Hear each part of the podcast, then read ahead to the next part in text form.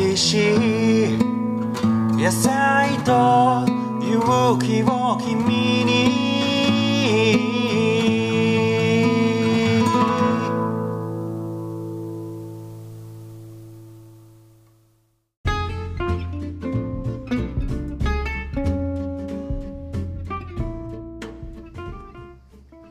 はい、どうも有機農業系ポッドキャスト小農ラジオです。今日もですねファーマーズイングリッシュをやっていきたいと思います。真央、今日もよろしくお願いします。はい、インタビュー真央です。こんにちは。はい、どうも。始める前にですね2つお知らせがあるんですけど、まず先日ですね、ザ・クロップスという Spotify 独占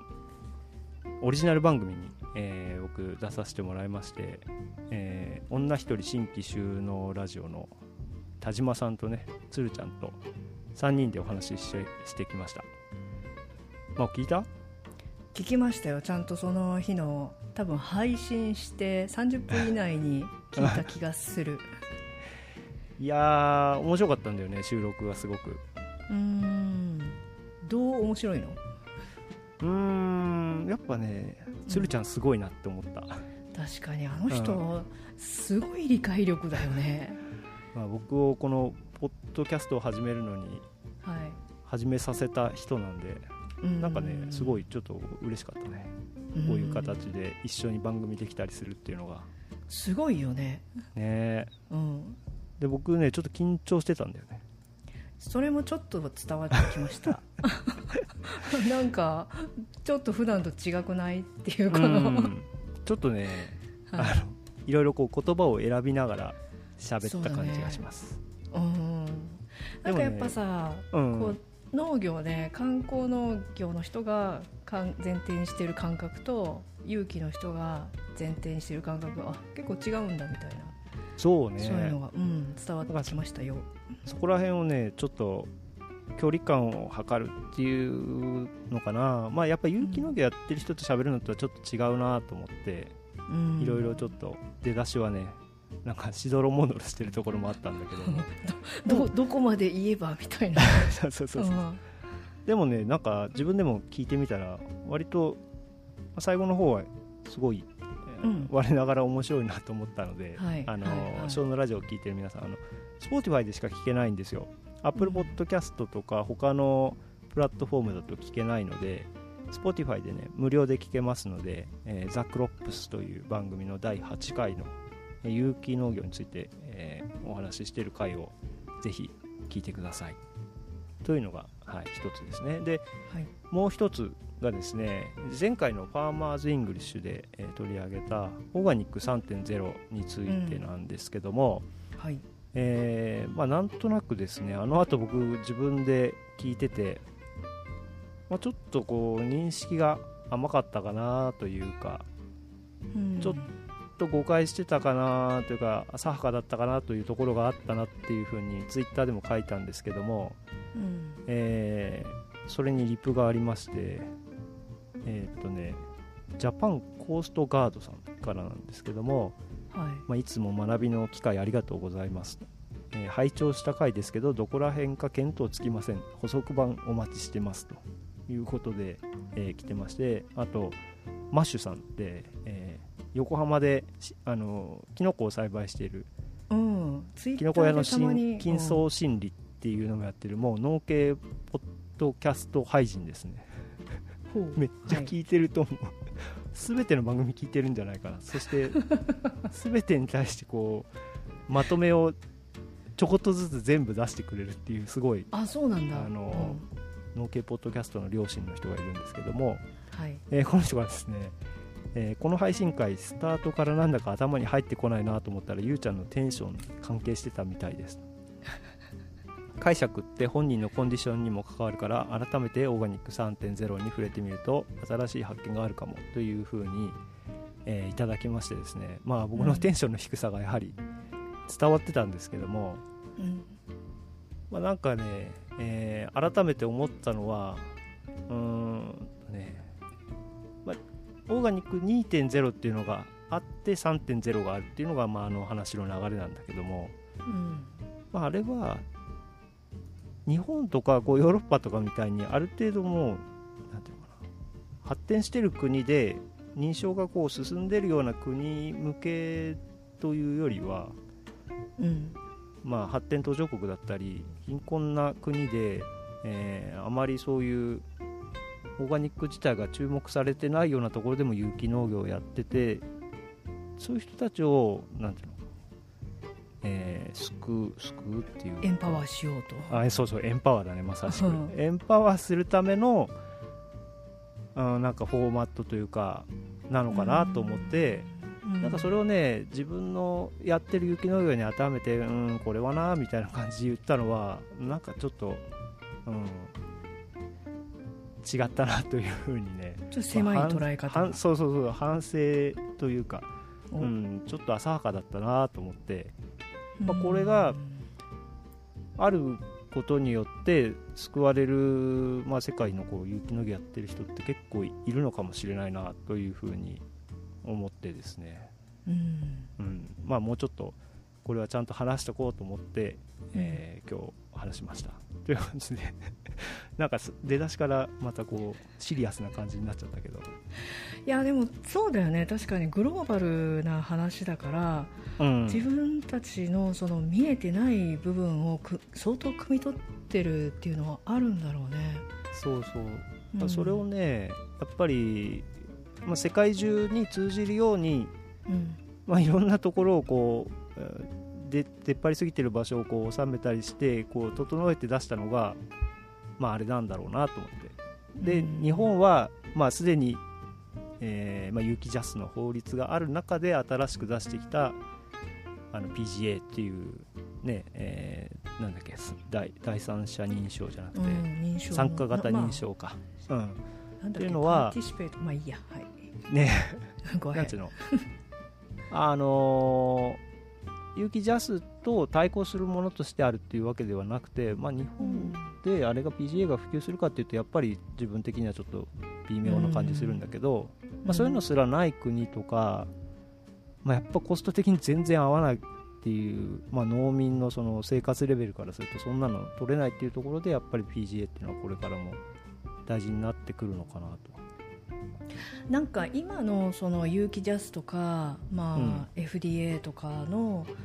は本当にね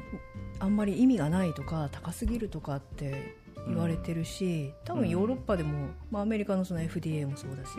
うん、でだからまあそれは確かに問題なんだろうね世界的にね。そうだね、うん、で 2.0 を飛ばして 3.0っていうかそのなんていうの国の認証がね全くない国って結構やっぱりあるみたいな、ねうん、調べたらインドの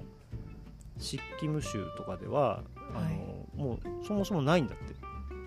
あそこだって全部オーガニックとかにしてない？あ、そうかマオはそこら辺全部わかるかいやいやわかんないけど、でもあそこはもう州自体がオーガニックでやりますよっていう州で、それでもう有名というかどううん、それでもさ、うん、本当にみんなちゃんとやってるからなんかちょっと心配な部分とかそういうのがあったりはしない？いや漆器も行ったことないからな結構行きにくいとこなんだよねあそうなんだ行きたかったんだけどすっごい綺麗なとこだからへー、うん、完全にいいとこなんだと思う。オーガニックにするっていうのがその州法的な州の決まりみたいな感じなの、うん、結構昔からだと思うよ、うんそんな10年以上前だと思います。へえ、はい、そうなんだ。うろ覚えだけどそこはなんか結構注目されてるみたいなね記事を見つけたりしたんですよね、うんまあまあ、ちょっと視野の狭い見方だったなと思って、もうちょっとこのオーガニック 3.0 っていうのはこれからうんなんか盛り上がってくるのかもしれないと思いましたっていう話です。はい、そうであってほしい、そうだね、うん、それでですね今日はですねちょっとテンション上げていこうというかまあ今日はあんまり小難しくない内容のやつをやろうということで、うん選びました、まずちょっと魔王、はい、タイトルをお願いしていいですか？はい、Farming on Mars will be a lot harder than the Martian made it seem うんファーミングオンマーズ。マーズっていうと火星ですね。火星ですね。マーキュリー？マーキュリーって火星の。いや、マーキュリーは金星じゃないか。あ、そっか。多分あれ英語でマーズなんだよね。うん、マーズ。マルスから来てるんじゃない？確かギリシャの神様のとか、ちょっとごめん、すっごいざっくりしたことしか言えないけど、そこから来てるはずだよね。なるほど。ギリシャ神話的な。でこの Farming on Mars will be a lot harder than The Martian made it seem と、この The Martian っていうのがまず何かっていうのをちょっと説明しなければならないんですけども、これは映画のタイトルで、まあ日本版のタイトルは、オデッセイという映画なんですけども、ですね、ここからは映画の内容をネタバレしてしまいますので、これから見ようという方はここでストップしてください。言いたかった言ってみたかったやつガンガンネタバレしていっちゃいますので、なんかラジオっぽいね、そういうこと言うとね一回言ってみたかったね、でもここでちょっと半分ぐらい止めたと思うんですけど2000人ぐらいの人が止めちゃったと思うんだけどで、まあ、このねオデッセイという映画がどういう映画かっていうのはちょっと最初に説明を、する必要があるので、ちょっとお話ししたいと思うんですけども、この映画はですね、主役がマット・デイモンですね、マット・デイモンっていうとなんだモンドガシーとかマット・デイモンってなんかもう有名すぎて何が代表作なのっていう感じだよね。いっぱい出てるから、なんかね結構真面目な青年風の顔してるんだけど、そうだね、マルチだよね、いろんなの出てて、マット・デイモンが宇宙飛行士、という役で出ている映画で、監督はですねエイリアンとかのリドリー・スコットだよね、すごい巨匠で、まあ、そのリドリー・スコット監督の映画なんですけども、すっごい簡単に言うと、火星に、向かった宇宙船が、なんかトラブルでもう宇宙船が故障したかなんかで帰らなきゃならない、そうそう、嵐が起こって、でもうダメだみたいな感じで離脱するんだよね、とりあえず火星からみんな逃げようみたいな感じでエヴァキュエートして避難するんだよね、でだけどもマット・デイモンだけトラブルで残されてしまうと。そう、取り残されちゃう。で、まあもう生きてないだろうと、死んだものとして、使われてたんだけども実は生きてて、で、彼をやっぱり迎えに行こうってことになるんだけども、それが4年後っていう往復4年間なんだよ ね地球と火星ので、その4年間生き残らなきゃならないんだけども、宇宙船にはですね残された食料がだいたい1年分ぐらいしかないと、で3年分足りないと、その食料をどうしようかという中で、このマット・デイモン、扮するですね、ワトニーという科学者なんですけども、このワトニーはボタニーなんとかとか言ってたから植物学者なんですよ、ラッキーなことに確か本人もそう言ってたと思うんだけどラッキーなんとかなんとかアイマボタニストとかなんか言ってたような気が。なるほどね、で植物学者でエンジニアであったと、いうことで、彼はだいたいこうねサワークリームチキンとかなんかそういうパカンとこ開けて食べるような、レトルト的なのしかない中に何かないかと探したところですね、生のじゃがいもが箱ごとこうたくさん入ってたと。サンクスギビング用に生のじゃがいもを取ってあったんだよ。サンクスギビングってそういう日なの？じゃがいも食べる？サンクスギビングは、いや、じゃがいも食べるのかな、でも食べるかも、サンクスギビングはいわゆる感謝祭でアメリカ人にとっては一番大事な、そうそうナショナルホリデーで、もうサンクスギビングがだから日本でいう正月みたいな感じ、必ずと言っていいほどサンクスギビングに家族のとこに帰ったりとか、あるいは親しい友人を招いて、まあ、サンクスギビングディナーというか食べ物を一緒に振る舞って食べるっていう、これね本当にねクリスマスとかよりも全然大事なの。あ、ちょっと何にサンクスギビングなの？ごめん説明できないわなんかすごいねアメリカの歴史が分かってないと分かんないような話で、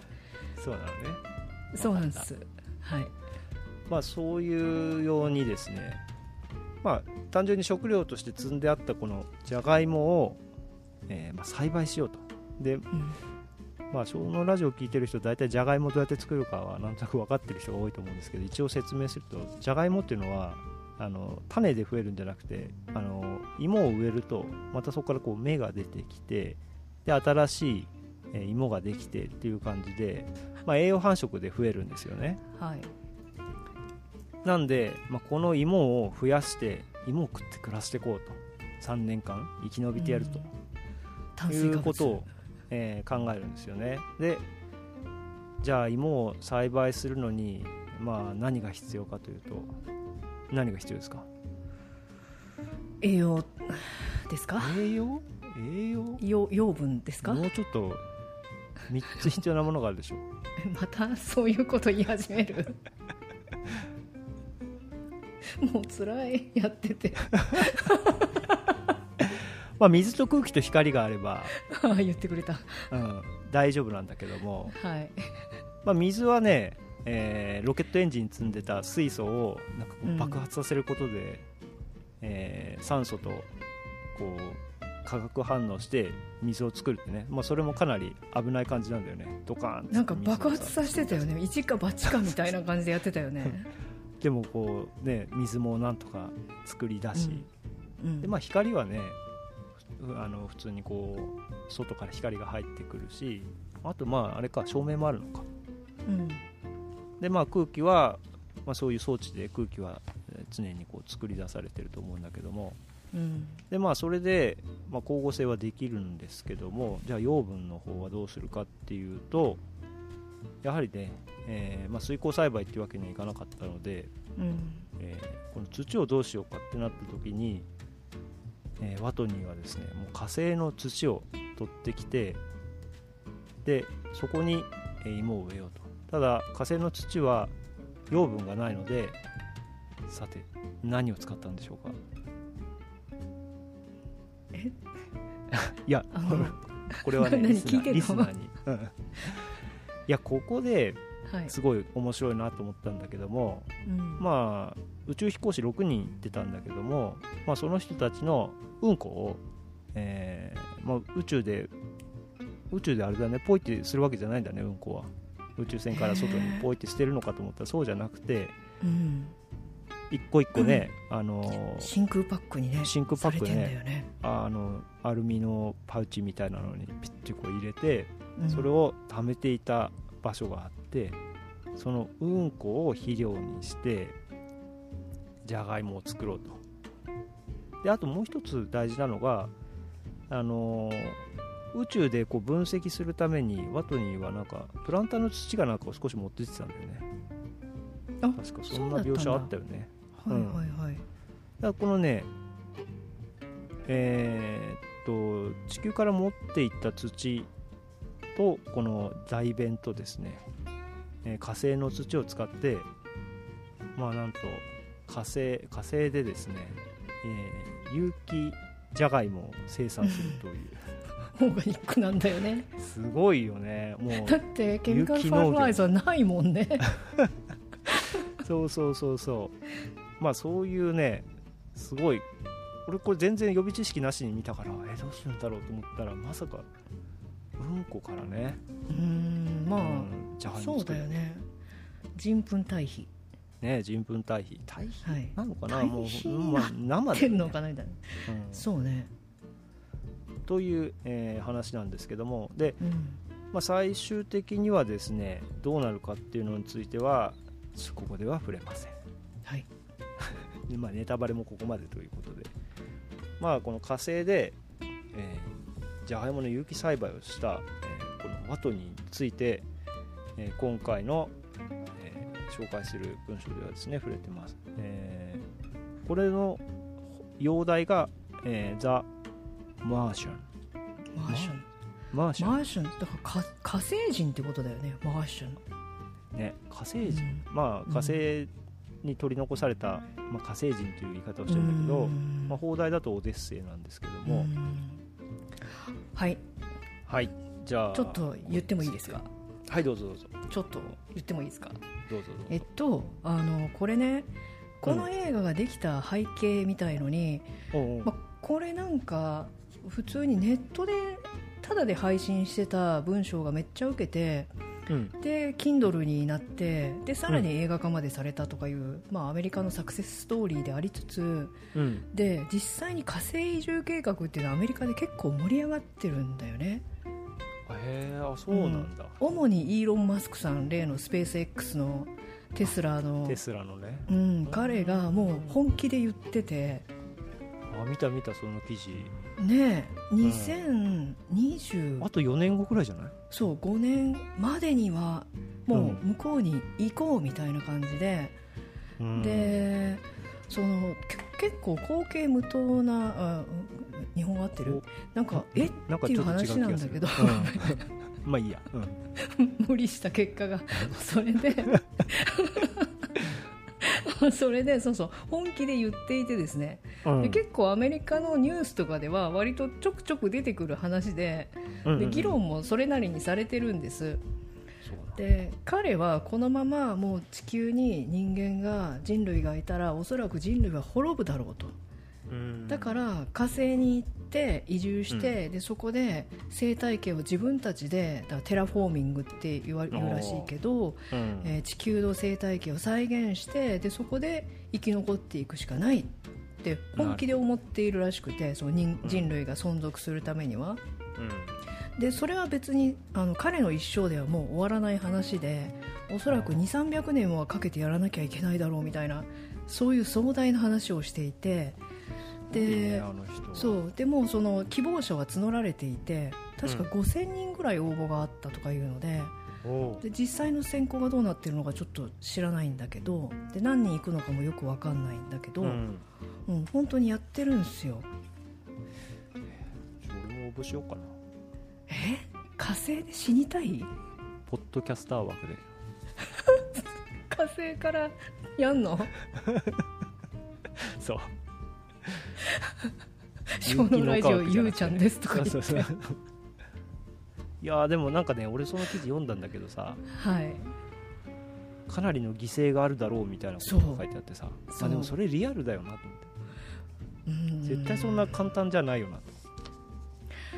でもバーニー・サンダースとかはそんな火星なんかをどうにかするぐらいだったら地球をちゃんとなんとかしろよみたいなことを言ってて私は結構それに賛成なんですけど、両方正しい。いやだってあれだよ、 CO2 が 95% とかいう場所だよ、だからそれをね、住みたくないよ、解決するのが今日の紹介する文章なのかな、文章っていうか例のやつらですね。そうですね、まあじゃあそれでですね、もう一回ちょっとタイトルを訳すと、火星で農業することはオデッセイみたいに簡単じゃねえぞっていうタイトルなんですよね。そうだよね、ちょっとディスってるんですけど、文ではで、映画の中はね、話なんで、そうね。でサブタイトルが、もう読んじゃいますけど、Growing plants in red planet soil will require adding nutrients and removing toxic chemicals。 レッドプラネットっていうのはつまりマーズの別な言い方だよね、これ。そうみたいだね、赤い星。リクワイアアーディングニュートリエンツだからアードですねまた、養分が足さなきゃならないそしてリムービング、しなきゃならないのはトキシックケミカルなんで、有害な化学物質を除去しなければならない、ということで、一体どういうことなのかというのについて、紹介していきたいと思います。それではToday's Word が一つだけありますね。紹介してもらっていいですか？ごめん。おToday's words は、microbes。microbes。はい。マイクローブは微生物ですね。微生物ですね。はい。これさ、マイクロオーガニズムって言ったりさ、もするけど、マイクローブってはなんかこう感覚的にちょっと違うもんなの？いや、短縮系？ごめん、まんまな答え。すごいまんまな答えで申し訳ないけど、多分マイクロオーガズムって長いから、まあ、たまに縮めたいときはマイクロオーガズムって言ってんじゃないかなって勝手に思ってんですけど。もうじゃあこう目に見えないような、はい、まあ、細菌とか糸状菌とかね、ちょっといろいろこうカテゴリーの違うやつも全部そういったものはマイクロオーガズム、はい、じゃあ、まあ、マイクローブスですね。今回の話も結局のところマイクローブスの重要性みたいな話になるんですけども、では最初からちょっといくつかピックアップしたセンテンスを読んでいきましょう。じゃあお願いします。はい、じゃあ読みます。 But new lab experiments suggest that growing food on the red planet will a lot more complicated than simply planting crops with poop。 おPoop、はい、2回言うなって、うん、いやいや、あのね、まあ、ここの文章はですね、訳しますと、まあ、しかしと、はい、最初からいきなりしかしで始まるんですけどもっていうね、まあこれはそのオデッセイの内容に対してしかしなんですが、まあ、最近の実験結果によると火星で食物を育てるのは単に、うんこで作物を育てるというほど単純ではないようですと。Simply planting crops with poop と。で、ここ思ったんですけど、はい、このフェイシーズって言っても言うでしょ、うんこの。フェイシーズ。フェイシーズって言ったり、プープって言ったり、シットもうんこなの？いっぱいあるよね。まあね、日本でもね、こううんこだったりうんちだったり糞だったりみたいな。だからフェイシーズっていうのはちょっと、やや改まった、日本で言ったら糞みたいな感じだと思う。大便みたいな感じ。めっちゃ言いましたね今。で、一番フォーマルなうんこがフィーシーズ。そうだね。で、プープっていうのは、まあそのね、サウンドの通り、ちょっと幼稚っぽい言い方っていうか、うんちだね、うんち。そうだからプーとか、だから液体の方がP だよね、だから P とかプーとか言うわけですよ、そう。P に対してのプーかなと思うんだけど、だから子供に言う言葉なんだろうなっていう、基本的にはね。シットはあれは違う？あれは草とかって言うとシットって言うじゃん。あれって別にうんことは関係ない、全然。いや、関係あったんだと思うんだけど、最近もうそれは逆に日本語でもさ、こうクソとかって言うと、あんまりもううんこのことは言ってないじゃん。そんな感じで、なんかこうバッドワードの方になっちゃったんだろうね。そういうこと。だからあんま言わない方がいいっすね。なるほどね。すごいね、言葉に出すのに抵抗がある。あ、そんなに F ワードみたいな感じ、ね、そうだね。もう外国人としてはあまり発しない方がいい言葉だと思う。あ、そうなんだ。なんか、ちょっとそれはもっと軽く捉えてたな。そうなんだよ。なんかさ、アメリカの映画いっぱい見てるとさ、F ワードとか、いっぱい出てくるから言っていいのかと思うじゃん、基本絶対ダメだよね。すごいダメなんでしょ。絶対ダメだと思う、マジで。いや、ちょっとね、なんか映画の影響でとはいえみんな言うんでしょみたいな感じに思ってるけど、やっぱ本当に言わないんだね、みんな。高校生とかは言うと思うよ、子供は。そうなんだ。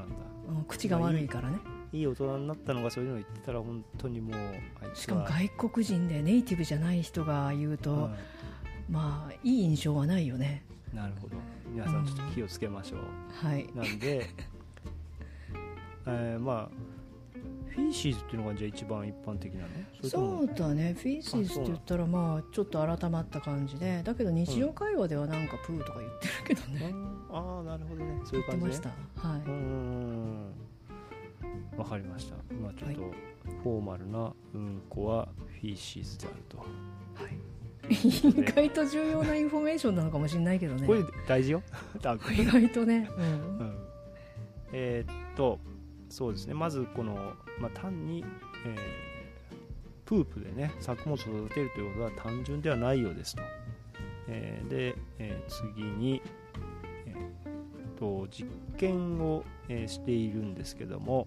実際に、うん、この実験の内容について、お願いしていいですか。 It's not surprising at all that as you get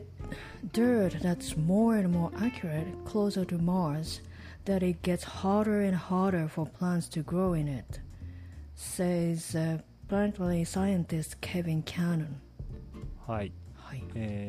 これはですね惑星科学者のケビン・キャノンの、言った言葉なんですけども、実際の火星により厳密に似せるにつれて植物がその中で成長するのはますます難しくなってしまうことは、全くもって意外なことではないというふうに言ってるんですね、うん、でさ、ちょっとこの実験がさどういうものだったのかっていうのを言っといた方がいいと思うんだけど、うん、そうですね、うん、3種類のサンプルを作ってるんだよね、うんうんうん、それは全部ね、火星の土にちょっと見た目が似ている、そうそう、うん、3つサンプルがあって、1個はハワイから、うん、ハワイの火山から採取したサンプルを元にして作ってて、うん、2個目はカリフォルニアのやっぱり、砂漠の、うん、モハベデザート、モハベ砂漠ですね、うんう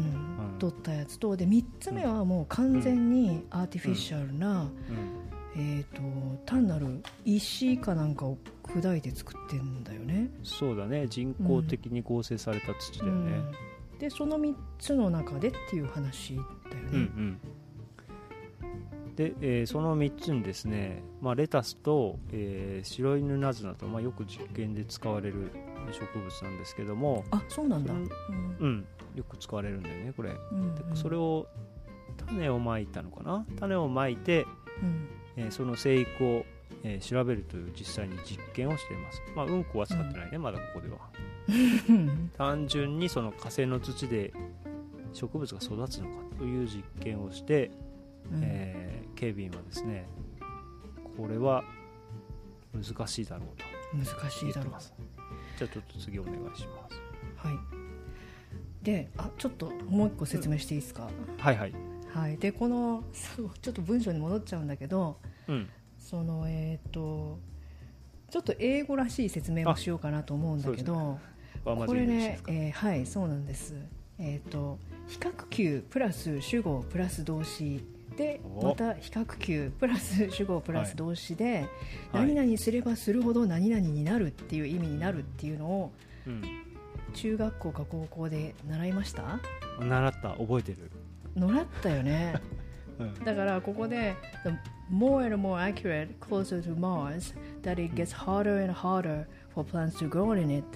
だから、うん、火星の土に似せれば似せるほど accurate って言ってっていうのは正確なっていうことなんで、うん、ですればするほど難しくなると、うん、その植物が育つのは難しくなりますよっていうことを言ってます。でこれは意外と会話の中で使う表現で、例えば The more you know about it The more you interested in interesting you find it とか、うんうん、あと一番簡単なのが The sooner the better、うんThe sooner it is, the better it is. だから早い方がいいよっていう、早ければ早いほどいいよっていう。で、あとは the more the better とか、うん、the more, comma, the better なんだけど、うん、まあ多ければ多いほどいいですよみたいな。なるほど、うん。the more the better。そうそう、the more the better っていう。なるほどね。はい、これは使える表現ですよ。多分今聞かなかったら全然ちょっと理解できなかったけど、うん、聞いたことあるような気がする、うんうん、言ってると思う、いっぱい、うんうん、なるほど、はい、いい表現ですね。じゃあ、じゃあ続いてですね、Soil on Earth のところお願いしていいですか。はい。Soil on Earth is full of microbes and other organic matter that helps plants to grow. But Mars dirt is basically crushed rock. はい。出ました。マイクローブ出ましたね。うん。地球上の土壌は植物の成長を助ける微生物やその他の有機物を大量に含んでいますが、火星の土は、basically crushed rock ということで、基本的に、単なる砕いた岩にしか過ぎません。はい、じゃあここで問題です。土は何でできてますか？またそういうこと言う。これ前もやったような気が。言ってたね。うん、なんだっけ。いや、2つのものからできています。なんて？もう一回言って。2つのものからできてますよ。2つ。今なんか岩じゃないのとか言おうとしたの。あ、いやいやいや、岩でいいと思うよ。岩がさらに床で細かくなったのが、あとは、まあ、クレイだね、クレイ。粘土。うん、まあ粘土というか粘土粒子みたいな感じで細かくなったものね。はい。それが岩なの？あ、それとまだあるんだ。岩がどんどんこう風化していったのが最終的に、うん、粘土まで。はいはい。あとは有機物？有機物ではもうなんかやだもん。このゆうちゃんの質問に答えるために自分がなんかアホなやつっていう風になっていく気がする。いやこれはいいねよ。これはねいいね。こういう俺でしょって簡単に答えられちゃったらつまんないから。答えたかったな。なんか悔しいな。これはですね、土というのは、粘土と腐食からできてるんですね。腐食。うん。あ、習ってないかまだ。腐食っていうのは、腐った植物って書いて腐食。めっちゃなんかシニアな感じ出してるね。はい。腐食ってさ、英語でなんて言うんだろう。うん、ヒュームス。あ、ヒュームス。あ、そう、うん、ヒュームス。ごめん。知ってたのにね。今ここではなんかちょっとカットだね。ちょっとカット感じ。腐食はですね、ヒュームスですね。はい。分かったよ。言ったよ。いやこれ編集用に。まあ、冗談はさておきですね。まあ、はい、土っていうのは、うん、まあ、これ話し出すとね本当に長くなるのでさらっとしか言いませんけども、はい、その岩石が風化してできた細かい粒子、これが粘土なんですけど、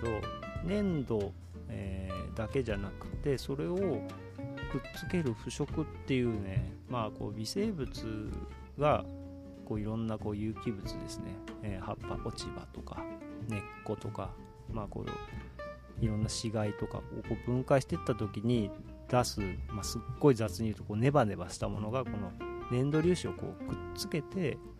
こうユニットを作るんですよね。2個の粒子をくっつけてまず1つのユニットができて、それが集まってまたもうちょっと大きなユニットができて、さらにそれが、もうちょっと大きなユニットを形成したのが5つ集まってもう1個大きなユニットを作ってみたいな感じになる。これを何ですか？何構造ですか？団粒構造ですか？そう団粒構造ね。そう団粒構造を作り出したのが土なんですよ。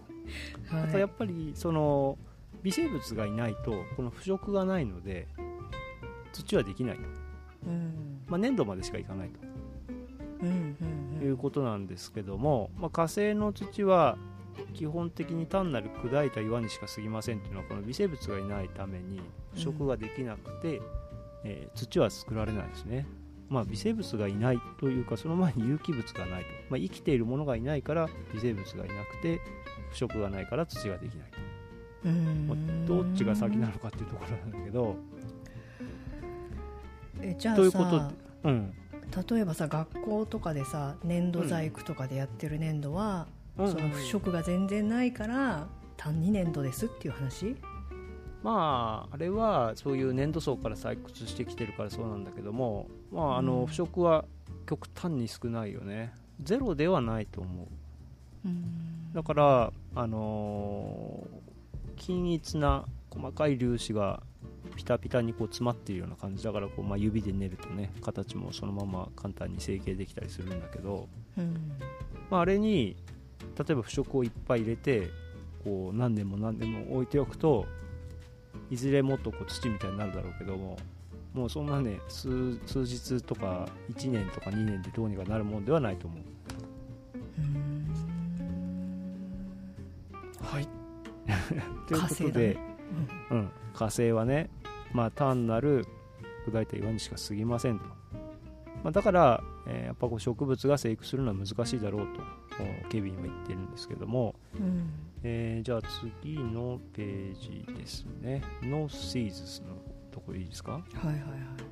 No seeds of either species could germinate in the synthetic dirt, so we would grow up plants under hydroponic-like conditions, and then we would transfer them to the artificial dirt, Palmer says. But even when given fertilizer, those seedlings died within a week of transplanting. はい、うんでここで、実際に実験をしたところの結果なんですけども、さっき言ったようなハワイの土と、モハベ砂漠の土と人工の土、この3種類で実際種をまいてみ、たところですね、No seeds of either species could germinate. Germinate は発芽するですね、うん、で、どちらの、レタスも白色ナズナの種子も人工合成の土では発芽することはできなかったと、そこで、grow up plants under hydroponic-like conditions これもね、うんよく出てきますけど、ハイドロポニックは水耕栽培ですね、うん水耕栽培のような条件下で、まあ、植物を育て、つまりまあ発芽を別な、水耕栽培のような条件で発芽させた、種というか苗を、トランスファーゼム、トランスプラントっていうのは、移植するということなんですけども、発芽したものをその人工合成の土に、移植してみたらどうだろうっていうのをやってみたら、しかし肥料も与えたんですね、うん、肥料を与えたにもかかわらずそれらの苗木は移植の1週間以内に枯れてしまいましたと、うん、でその次か、うんまあ、栄養分があっても枯れてしまうと、うんうんはい、じゃあ次お願いします。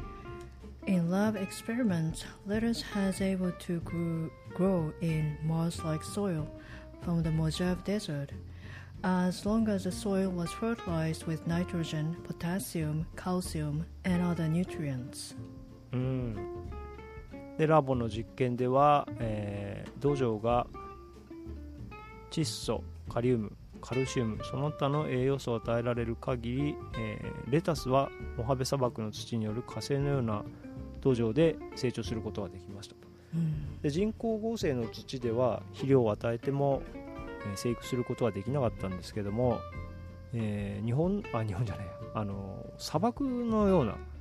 非常にこんなので植物育つのかなっていうような、砂漠の土でも、肥料分を与えれば育ったとうんいうことは、まあ、やはりこの砂漠の土なんてね普通植物育たないんだけども養分を与えたら育った、うん、っ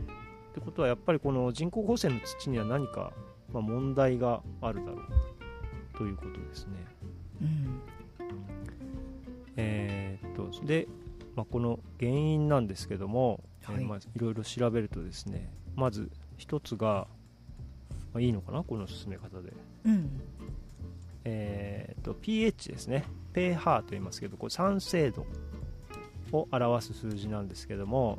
pH はですね真ん中が7で数字が大きいとアルカリ性、うん、数字が小さいと酸性になるんですけども、モハベ砂漠やハワイの土は pH が7だったんですけども人工合成の土は pH が 9.5 もあったんですね。高いね 9.5 っていうとねもうかなりアルカリ性が強いんで植物はねほぼ生育できないですね、まあ、大体ね弱酸性ぐらいが植物全般的に好む pH なんですけども、うん、まあ酸性側には比較的強いんですけどアルカリ性になるとねほとんど植物は生育できないですね。あそういうもんなんだ。うん非常にねアルカリ性には弱いんですよね。ぱ未熟な堆肥なんかはね pH がすごく高くて、まあ、それが原因でやっぱり植物生育うまくできなかったりもするんだよね。でということでですね、まあ、硫酸を使って pH を下げて、やってみたんですが、やはり1週間程度で枯れてしまったと。ちょっとこの続きはこのまま日本語で解説しますけど、はい、この後ですね、別な問題があったと。この合成された土にはですね、なんだっけ、亜鉛酸カルシウム、パークロレイト、カルシウムパークロレイトという、まあ、亜鉛酸カルシウムという、これ調べたんだけども、爆薬とかに使われるらしいんだよね。あ、そうなんだ。まあ、そんなになんていうの一般的なものではないみたいなんだけど、まあ、亜塩素酸カルシウムというですね、塩素と、まあ、酸素が、くっついたようなのにカルシウムがさらにこうくっついたような物質があるんですけども、これが実際に有害であるということが分かりました。しかもこの有毒な塩ですね、塩は火星の表面の約 2% 構成されていると。すごいよね。結構あるんだね。 2% って言ったらすごい量だよね。あ、そうなの？だってもうさ、1キロ取ってきたんだよ、20グラムぐらい入ってるってことでしょまあそう言われるとそうだねいや結構な量だと思うよ、 2% って言ったら。まあそりゃそんなのがあったら何も育たないだろうと。だから、まあ、微生物の有無だったり土壌構造云々というよりは、どちらかというと結局のところこの有害な、トキシックケミカルがね、まあ、原因で火星での植物の栽培は非常に難しいだろうということがね、よく分かりました。ただですね、ここからがね面白いんですよね。じゃあバットから、前半お願いします。But calcium perchlorate may not have to be a showstopper. There are bacteria on Earth that enjoy perchlorate as a food, Guinan says. As the microbes eat the salt, they give off oxygen.ここは楽しいですね。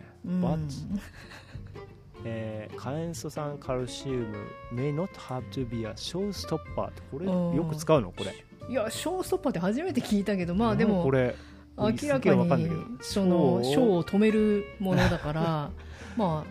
あね、そのなんていうの、まあ、ショーを止めるなんだけども、止めちゃうものじゃないですよっていう、これが問題じゃないぞ、じゃじゃじゃじゃーんっていう感じの、なんか、これちょっと盛り上がってる感じがするんだけどThere are bacteria on Earth なんで、地球上には that enjoy perchlorate as a food、この亜塩素酸塩を食べることを好むバクテリアがいると。まあ、エンジョイですからね。エンジョイってなんかね、エンジョイしちゃってるんだね。マイクローブがいますと、バクテリアか、バクテリアがいますと。でしかもですね、このマイクローブスは eat the salt、 この塩を食べると、give off oxygen、 酸素を出しますと。大事なことだよね。すごいね、酸素できちゃったみたいな。続きもお願いします。はい。If these bacteria were taken from Earth to Mars to munch on perchlorates in Martian dirt, Guinan imagined that the organisms could not only get rid of a toxic component of the dirt, but perhaps also help produce breathable oxygen for astronauts. これらのバクテリアが火星の土の、亜塩素酸塩を食べるために地球から火星に運ばれた場合、土の有毒成分を取り除くだけでなく、宇宙飛行士のために、呼吸可能な酸素を生成するかもしれないと疑難は推測しますと。いわゆるウィンウィンな感じ？ねえ、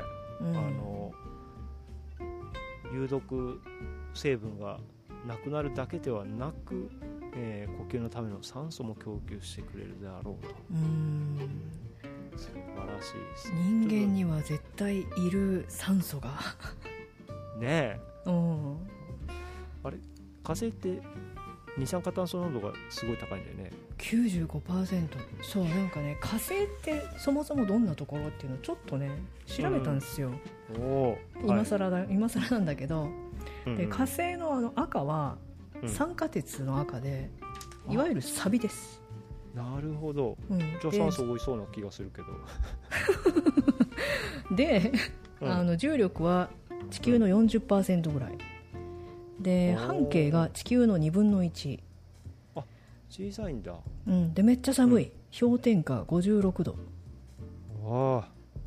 それはバナナで釘が打てちゃうねほんで、うん、ワンソルっていうのが火星の1日で、うん、それはね地球とすごく似てて24時間39分 35.244 とかいう、これじゃあ自転の速さが日本で世界と一緒だね。ほぼ一緒で、だけど、うん、1年は687日。あ、水金地火木だから地球の一周外を回ってるわけだ。うん、あ、そういうことなの？ねえ、うん、水金地火木ドッテン海明だから冥界でしょ。水星金星地球火星でしょ。そうか。そうだっけ？何日？全然覚えてないな1年が600何日1年が687、だ倍ぐらいあるってことだよね。大体倍ぐらいだね。うん、長い。いやでもマイナス55度は寒いな。いやで CO2 が 95% で着国じゃないですか。そう、片道が260日地球からね。あで 往復で520日なんだけど、うん、あの地球との距離が一定じゃないんだって。だからその軌道とか出る、うん、あの映画でもそうだったけどさ、どのタイミングで出ると何日で着きますみたいなさ、うん、確かそれをめっちゃ計算してる人がいたと思うんだけど、それを逃すとね、うちの犬が、はい、前回うちの猫が何に反応してんだろうな。で、そうそう、そういうところだそうです。うん、そうか、まあ、そんな火星をじゃあもしこれから住もうとすると、うん、この微生物の力を頼るしかないと。そういうことなんだよね。バクテリアによって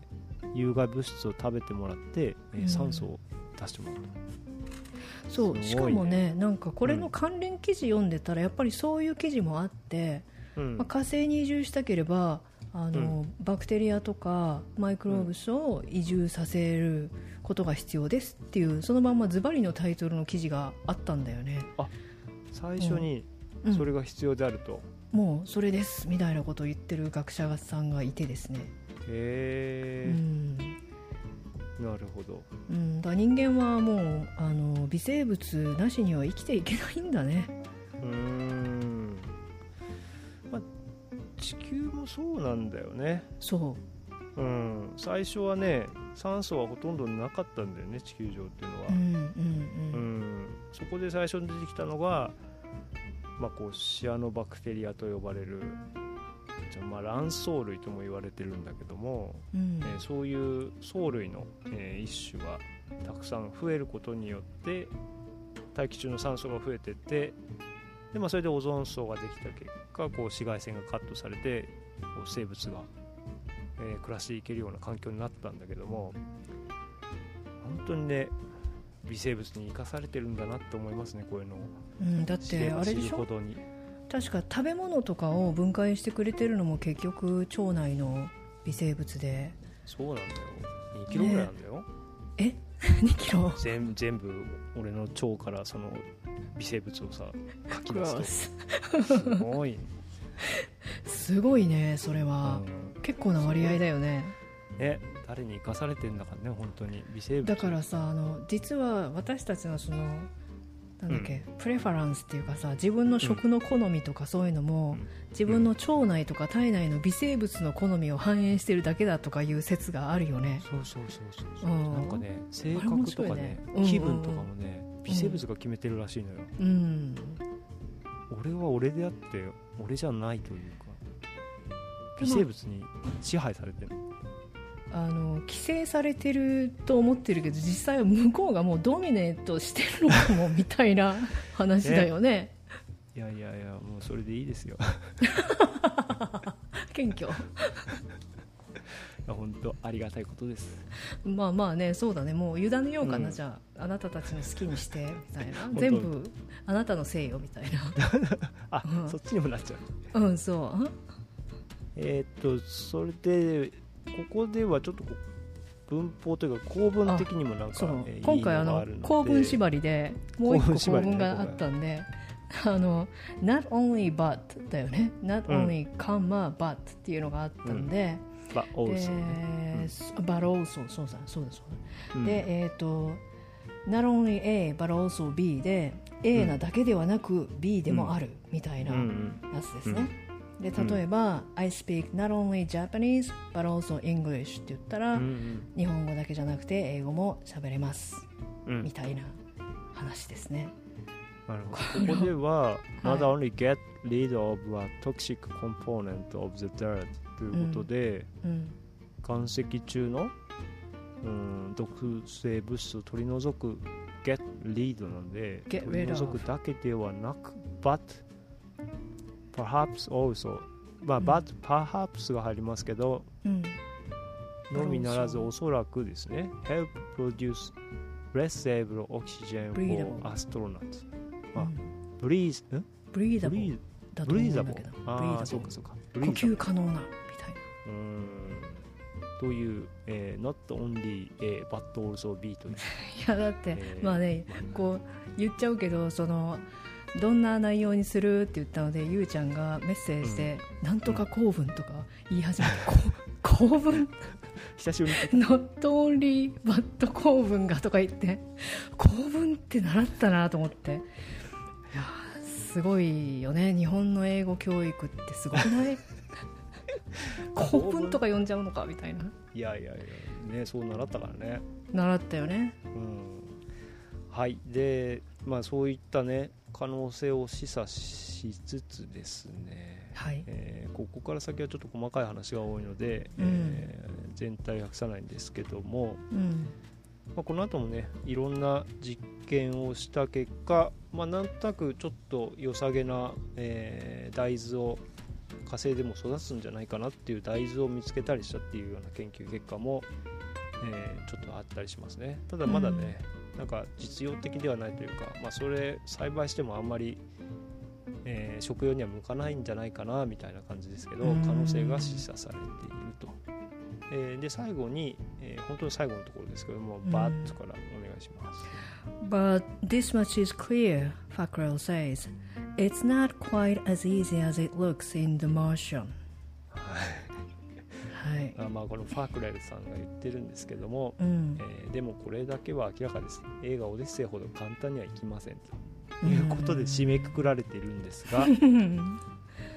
まあ映画みたいにね、簡単にうまくいかないよっていうことなんですよね。まあいろんな問題があると。ただなんかね、可能性が示されててなかなか面白かったですね。なんかこの火星移住計画っていうのは、まあイーロン・マスクさんとか他の大富豪で言ってる人がちらちらいますよっていう話で、最初は何それって言われてたらしいんだけど、火星です植物を育てられるようにするってことは、例えば日本じゃないや、その地球上の不毛な場所でも植物とか食べ物が育てられるっていう研究と結局共通しているので、やっぱりやる価値はあるかもねっていう話になって割と進んでいるらしい、なるほど。まあ、よっぽど簡単だよね。だって砂漠の土だってさ、多分天敵乾水で液肥をずっと与え続ければレタスとか作れちゃうってことだもんね。まあどうにかできるってことだよね。よっぽど病害虫出ないだろうからね。ある意味、まあコントロールはしやすいんだろうね。そういうことだよね。いやいやいや、なかなか面白かったです。はい。やっぱりなんだかんだ微生物であると。なんだかんだ微生物だよね。もう微生物の話ばかりしている今日この頃です。いや。それでね、ちょっとね、この意外とこのうんこにフォーカスされなかったんですよね、このレポートというか、うん、紹介したやつでは、うん、だけど僕ちょっとこううんこ実際どうなんだろうと思っていろいろ調べてみたんですけども、はい、まずうんこの成分はですね、はい、水分が何%でしょう、健康な、ちょっと待って、だいたい当ててみよう。お、健康な、うん、ちょっと待ってよ、堆肥の水分調整の雰囲気からいくとですよ、水分調整人分出ないでしょ。いやだけどあれでほらこれぐらいだと 70% ですとか言ってる雰囲気から言うとですよ、うん、80%。 もうちょっと少ないですね、水分 60% ですね。じゃあ堆肥と一緒じゃん。そうそう、堆肥と一緒。うんこはですね水分が 60% で、はい、腸の壁の細胞の死骸、うん、これが約15から 20%。 結構いるんだ。すごい量だよね。だから細胞っていうのはさ、うん、常にこう死んだら新しいのが細胞ができてって感じで、腸の細胞なんかもう常にこう入れ替わってるんだよね。うんでさらに、細菌、腸内細菌の死骸、はい、これが10から 15%。 さらにじゃあ何全部で何 30% とか、うん、そうで食物残渣はなんとたったの 5%、 ちょっとなんだね。だから食物繊維だよね、要は繊維って分解できないから出てくるんだけど、うんうんうん、だからうんこのうち食べ物の残渣って 5% しかないんだって。すっごい少ないね。なんか食べ物の残渣がさ半分ぐらいとかさ、すごい量かと思ってたよね。てかそれがほぼなんじゃなかったの。だから人間の腸の吸収効率たるやすごいよね。てか微生物さんたちのおかげでってこと。そう吸い尽くしてるってことだよね。5% しか出さないとねえ、ということなんですよね。だから、この細菌もね、結局そのタンパクを自分の体を作るためにはタンパクを含んでいるし、腸壁細胞の死骸っていうのも結局細胞はね、タンパク質からできているので、そういったのが全部こう窒素分を含んでいるので、うんこはね十分こう肥料分をたっぷり含んでいる、肥料にはなり得るもんだとは思うんですよね。昔はね金皮って言って、人糞堆肥っていうのが非常によく用いられて、声だめとかね、そういうのがあったけども、この映画の中ではうんこをそのまま入れるというかなり荒技に出てますけども、窒素分の供給という意味では、なんか多分腐敗させるような菌もいなければ、割とうんこをあんまりこう深くすき込まずに、うんこを表面にパラパラパラっと巻いてこう水をやれば、うんこからこう窒素分が出てて、すき込むそう、深くすき込んじゃいけない。すき込むって言葉がなんかおかしいねでもね、乾燥させたうんこをパウチしてるのをこうパッと開けて水で戻したら、もうえげつない匂いがしそうだけども、うんこだからね。そうやってね育てたじゃがいもを食べると、マジで循環が。いやでもね、いいんじゃないですか、別にあんまり抵抗ないんだけどな。はい、すいません、ちょっと今、なんか突然切れちゃったんで撮り直してるんですけども、まずうんこの話してたねもううんこ何回言ったかって感じだよねフィッシーズの話をしてましたけども、はい、フィッシーズ、プープの話をしてます。そう養分にはね、十分なり得るなというふうに思ったので、本当に火星に移住するんだったら、やっぱこう少ない有機物をね、めっちゃこうちゃんと循環させないとダメだろうから、人糞堆肥っていうのが地球上ではもうもはやなんかこうみんな受け入れがたいものになってるけど、火星に移住したら人糞堆肥農法とかね、逆にすごいメジャーになるからね。絶対だよねそれね、みんな当たり前になるよね。そうなったらさ、でもさ超循環だよねそうだよね、サステイナブルクエスチョン。オーガニック 4.0 ぐらいだよね。ちょっと待って、それ面白いんだけど、これダメだ。そういうこと言ってるからダメだ。いや、いいと思うよ。そう、じゃあ今日のタイトルそれにしようか。オーガニック 4.0 とはみたいな。いやいやいや、ちょっとね最後ふざけちゃいましたけども、うん、まあその火星での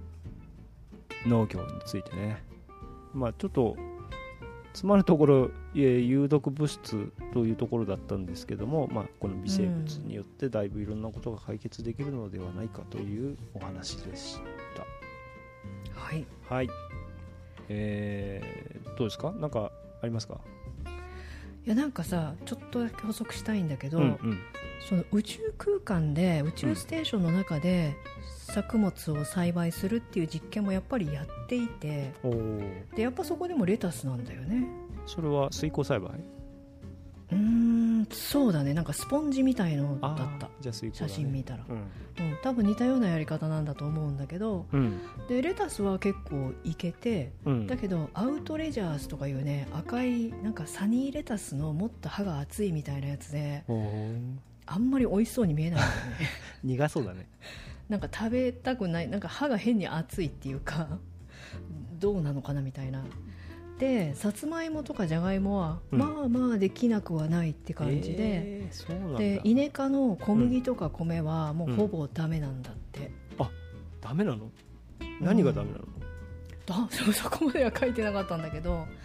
ダメらしいですよ。だまあこういう実験は結構やってるんだね。やっぱレタスとかね、収穫まで早いから、水耕栽培の技術も、まあ、地球上でもすごい確立してるもんね。そうね、確かに。でもね、やっぱ米とかさ、炭水化物作らないとね、ならない。だからさ、そうということは宇宙でもし、そのテラフォーミングした場合は、もう主食は芋になるってことなのかな。そうか、芋で、ね、もう小麦も米も微妙みたいな感じだから、芋なんだろうね。なんかね、でも俺他の、ネットでいろいろ調べたら、まずこれ芋がうまくいったとしても、芋だけではこういう病気になるみたいなのが4つぐらい書いてあって、まあ確かに芋ばっかじゃ栄養分も偏っちゃうよなっていうことだと。そうだよね、芋の単一品種で病気が広がった場合、壊滅とかいうのがあるよ ね。そういえばね、ここでは菌がいないから、病気もない、多分。でもさ、これ芋が健康だったらね。いやだけどさ、人糞とかをさ、そうやってさ、どんどん使い回してたら、いずれ新たな病気をディベロップするんじゃないのかな。どうなんだろう。でもてかキリのない話してる。そうだね、キリのない話だけど。まあどうなんだろうね、微生物、やっぱりそういう風にあんまり同じものばっかり作ってると、同じことになっちゃうのかもしれないよね。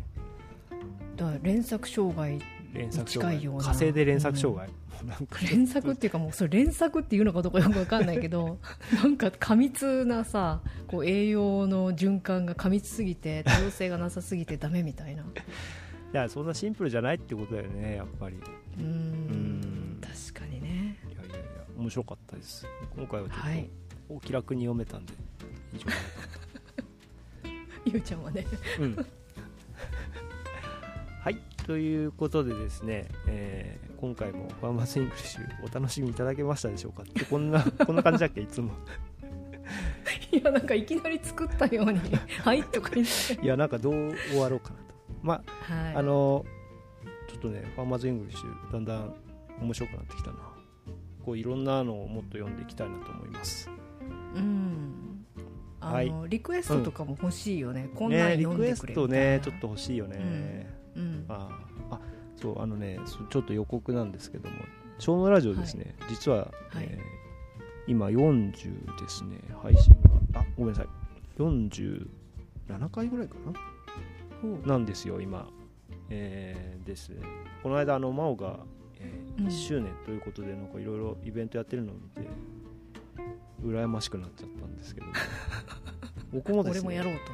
うん、いやなんかこうちょっと節目を意識しだしまして、はい、50回というのをちょっと一つ節目にですね、小脳ラジオいろいろとこうリニューアルを、今計画しておりますので、はい、お楽しみにというところでそんな感じです、はい、ぜひツイッターとかで感想を教えていただけると嬉しいです。ハッシュタグ小脳ラジオで、こちらで拾っていきますのでよろしくお願いします。お願いしますいいですか？はい、はい、じゃあこれで終わりたいと思います。今日もどうもありがとうございました。 Thank you for listening and bye now.